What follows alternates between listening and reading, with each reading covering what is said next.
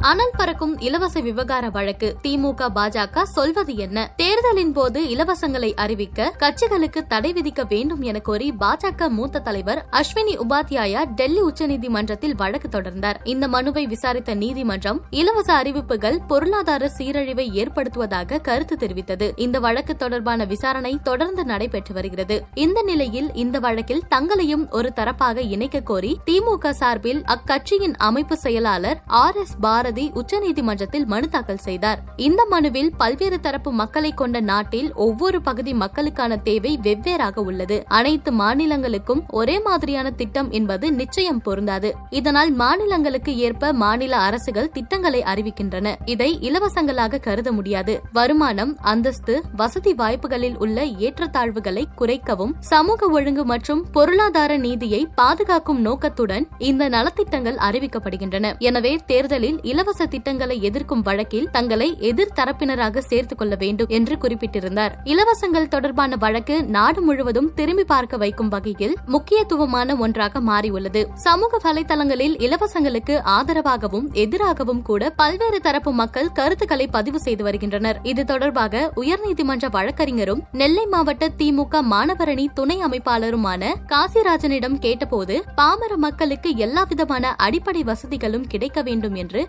நாம் நினைப்பதில் என்ன தவறு இருக்கிறது? இலவசங்களுக்கு தடை வந்தால் நாம் மக்களுக்கு செய்ய வேண்டிய திட்டங்கள் செய்ய முடியாத நிலை ஏற்பட்டுவிடும். இதனாலேயே திமுக இந்த விவகாரத்தில் தங்களை எதிர் மனுதாரராக சேர்க்க உச்சநீதிமன்றத்தில் மனு தாக்கல் செய்துள்ளது. தலைவர் கொண்டு வந்த திட்டங்கள் கனவு திட்டங்களாக நிறைய இருக்கிறது. இலவசங்களை திமுக மட்டும் கொடுக்கவில்லை. அதிமுகவும் தானே கொடுத்தது. தமிழ்நாட்டில் மட்டும் கிடையாது. எல்லா மாநிலங்களிலும் அம்மாநில மக்களின் அடிப்படை தேவைகளுக்கு ஏற்ப இலவசங்கள் வழங்கப்பட்டு வருகிறது. இந்திரா காந்தி ஆட்சி காலத்தில் எவ்வளவு இலவசங்கள் வழங்கப்பட்டது. திமுக மட்டுமே இலவசங்களை கொடுக்கிறது என்பது தவறான கருத்து. இலவசங்களுக்கு தடை வாங்குவதாலோ கொடுக்க கூடாது என்று சொல்வதாலோ யாருக்கு என்ன பயன் ஏற்பட்டுவிட போகிறது? இலவசங்கள் நிறுத்தப்படுமானால் அது மக்களுக்கு தான் பாதிப்பை ஏற்படுத்தும். தேர்தலுக்கு முன்பாக பாஜக ஒவ்வொருவரின் கணக்கிலும் பதினைந்து லட்சம் செலுத்தப்படும் என்று கூறிதானே ஆட்சிக்கு வந்தார்கள். அவர்களை எப்படி இலவசங்களுக்கு எதிரான கட்சி என்று நாம் கூற முடியும்? இதில் திமுக அனைத்து கட்சிகளுக்கும் முன்னோடியாக இருக்கிறது என்றார். தமிழக பாஜக துணைத் தலைவர் நாராயணன் திருப்பதியிடம் கேட்டபோது